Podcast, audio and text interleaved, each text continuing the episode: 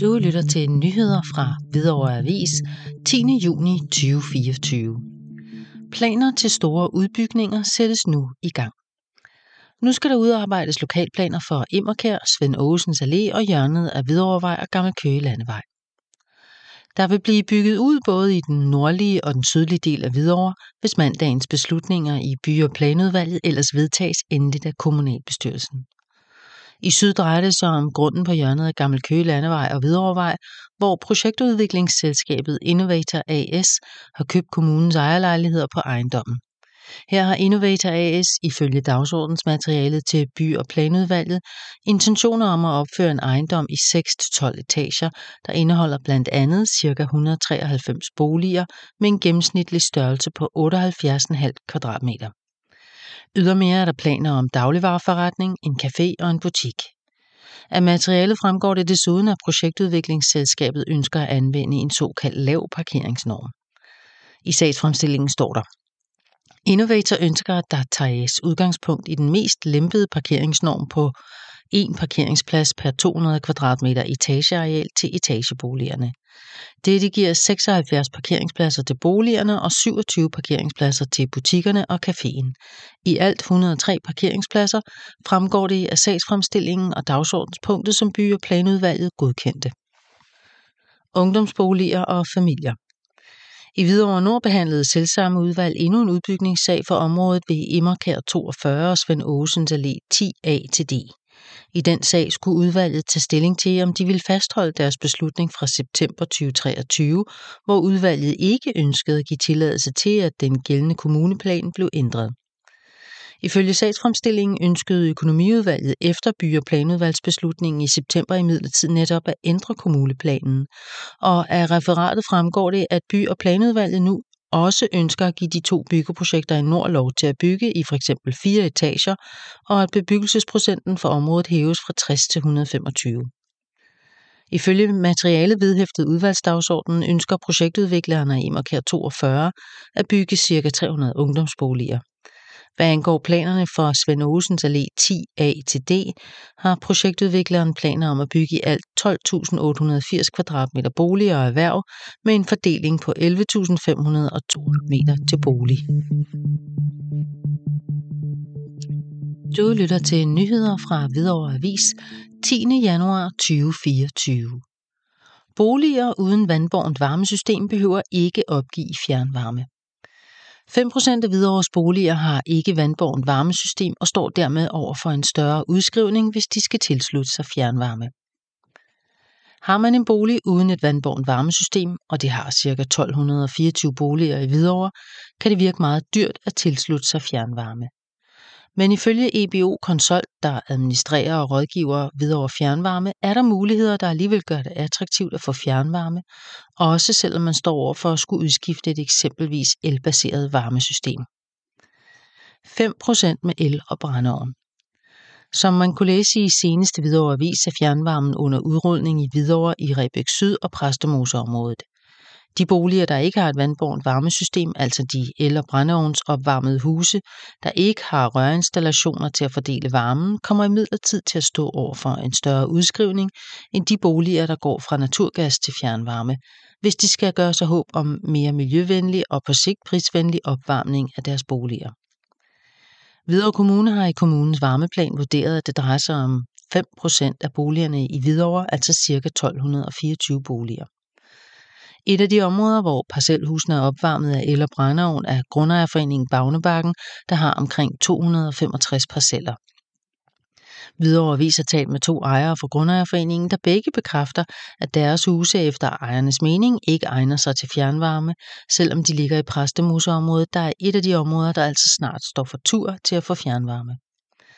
Årsagen er, at det efter deres mening vil være for dyrt at få installeret et vandbornt varmesystem for at kunne få fjernvarme op til 240.000 kroner.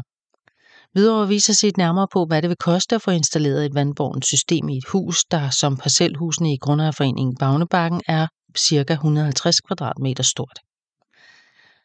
Når du installerer vandborgen varme i din eksisterende bolig, kan du regne med en gennemsnitspris på mellem 900 og 1600 kroner per kvadratmeter, oplyser bygge.dk på deres hjemmeside.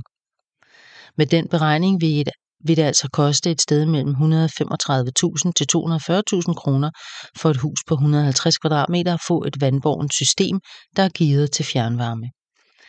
Det er dog uden prisen på selve fjernvarmeinstallationen. Bygge.dk beskriver, at et vandbårent system både vil være mere miljøvenligt og give et mere sundhedsvenligt indeklima.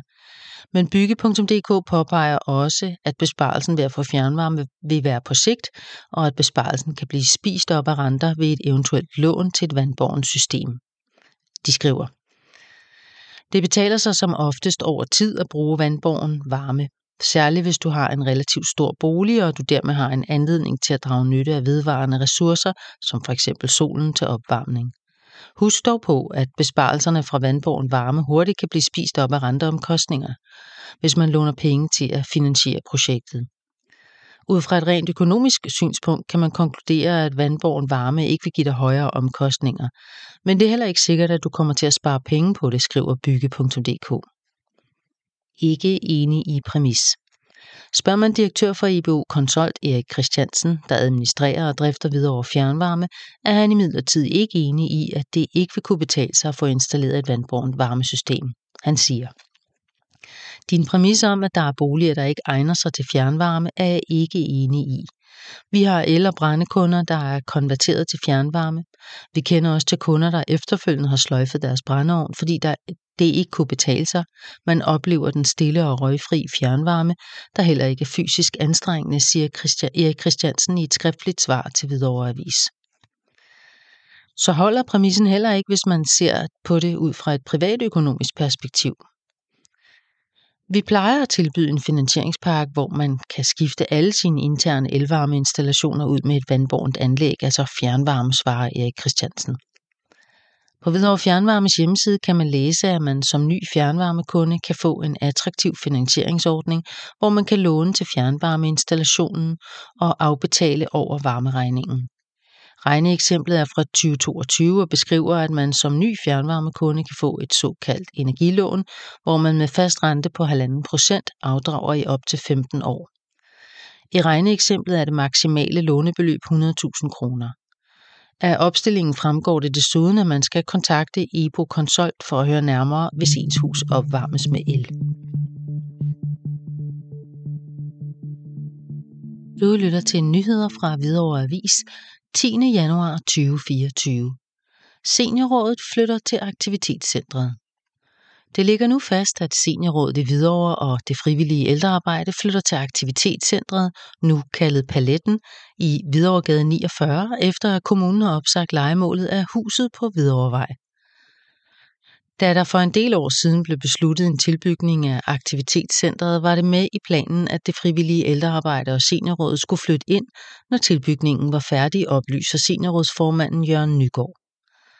Tilbygningen er desværre blevet udskudt flere gange. Den skulle være færdig i 2023. Som nævnt er huset blevet opsagt, og man har nu fundet en løsning omkring et lokale i paletten. Vi får et kontor, møderum, og når der kommer en reception, får vi også plads der. Seniorrådets kontortider er, som det plejer at være, mandag, tirsdag og onsdag mellem 10 til 12, samt torsdag mellem 13 og 15. Jørgen Nygaard siger, jeg synes, det er en god løsning og glæder mig til at mødes med brugerne af paletten og dem, der kommer i vores kontortid.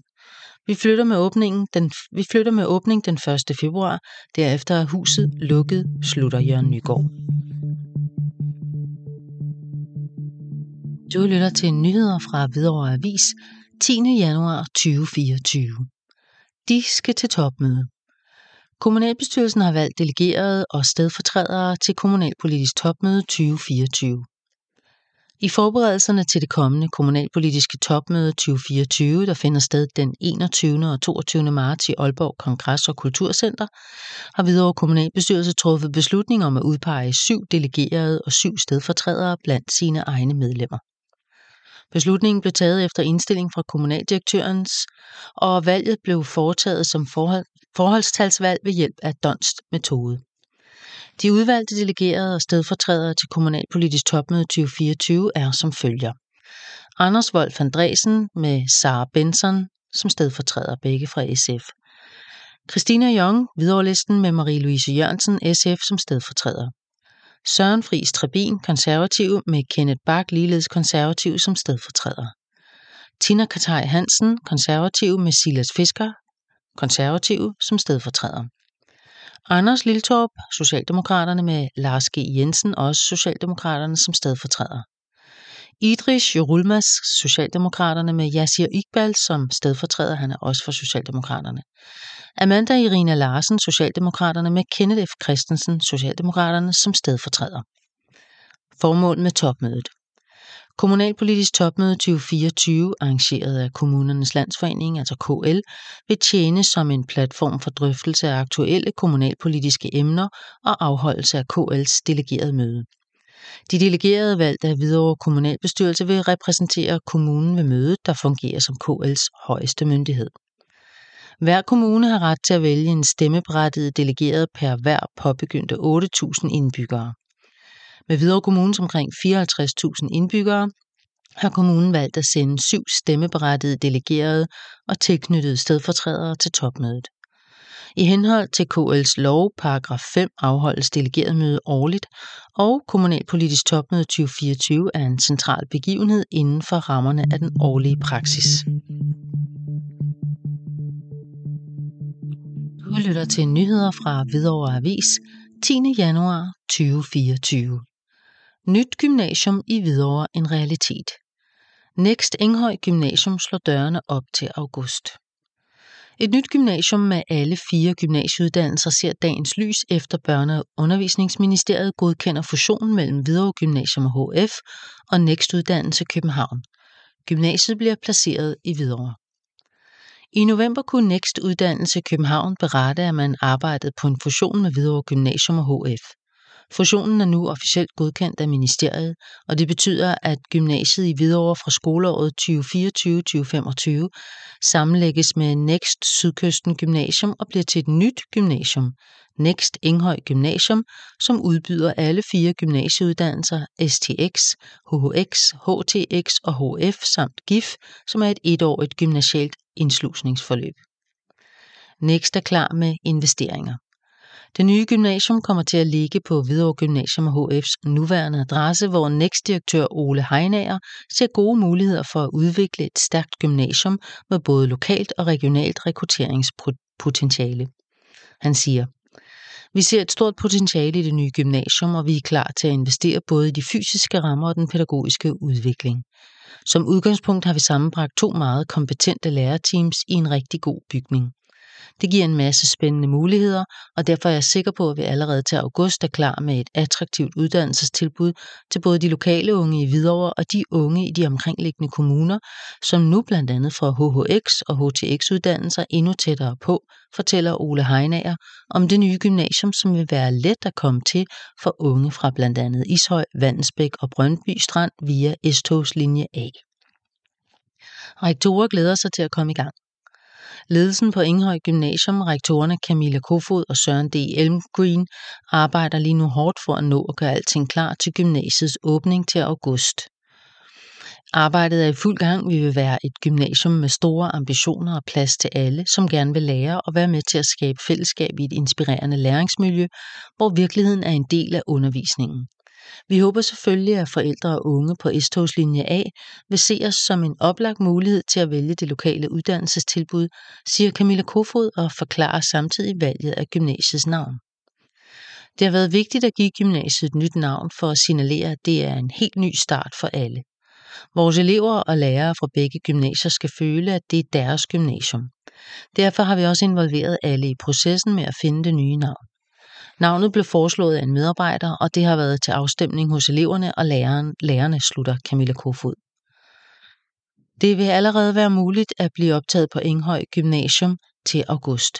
Ansøgningsfristen er 1. marts, og er man interesseret, afholder gymnasiet en orienteringsaften torsdag den 1. februar fra kl. 19 til 21. Her er det muligt at høre om både STX, HHX, HTX og HF og planerne for det nye gymnasium generelt.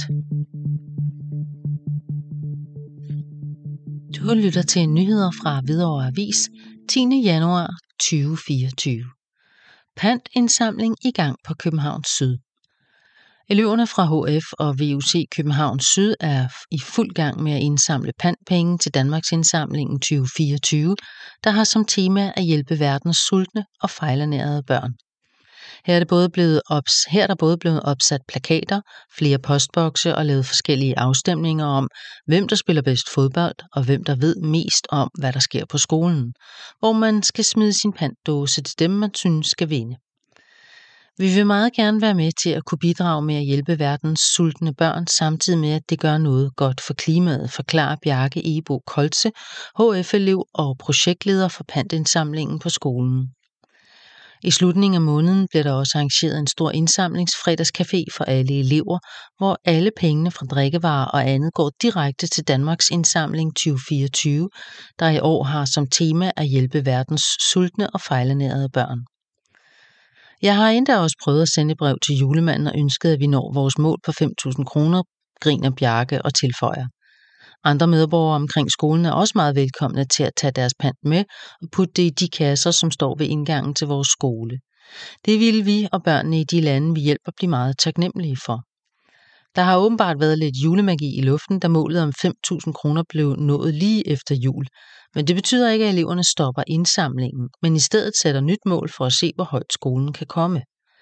Alle kan se, hvor langt skolens indsamling er nået her på hjemmesiden dinindsamling.danmarksindsamling.dk. Det store indsamlingsshow løber af stablen den 3. februar 2024 kl. 19 på DR1. Hvad er Join to Recycle, Danmarks pantindsamling? Join to Recycle er et plug-and-play-koncept, der hjælper med at sortere flasker og dåser fra resten af affaldet, så de kan pantes og genanvendes. Udover klimagevinsten er der også en økonomisk gevinst, som lige nu kommer Danmarks indsamling og verdens sultne børn til gode.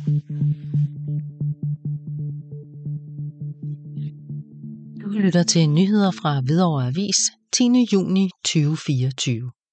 Nikotin skal ud af skolegården. 10 kommuner går sammen om indsatser, der styrker unges fællesskaber uden nikotin. Nordea-fonden støtter med 7,4 millioner kroner.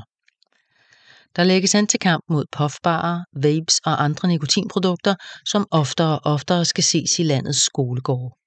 For i dag bruger hver tredje ung mellem 15 til 17 år et nikotinholdigt produkt hver dag eller lejlighedsvist. Det viser tal fra Statens Institut for Folkesundhed. Udviklingen vækker bekymring for unges sundhed, og netop derfor i gang sætter 10 kommuner på Vestegnen og Sydamager et fælles initiativ, som skal sikre unge god trivsel i fællesskaber uden nikotin. For nogle år tilbage indførte vi røg- og nikotinfri skoletid i alle vores skoler, og vi troede, at vi havde fået nikotinen ud af skolegården.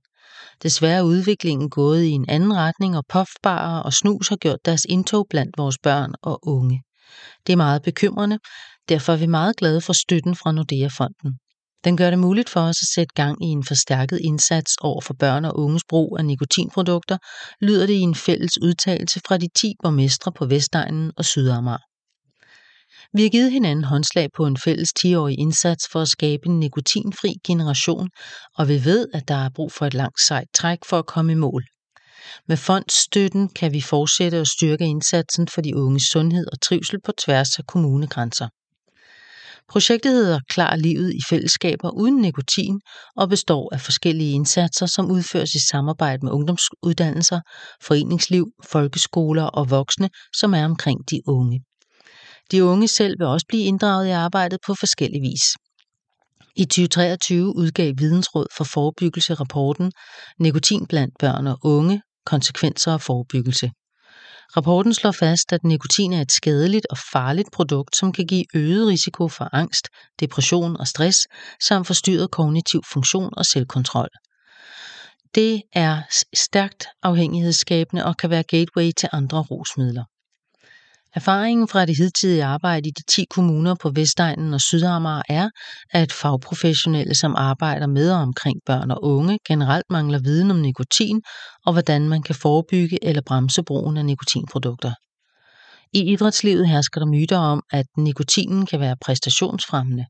Samtidig ved de unge ikke, at der er mulighed for at få hjælp til at stoppe med at bruge nikotin.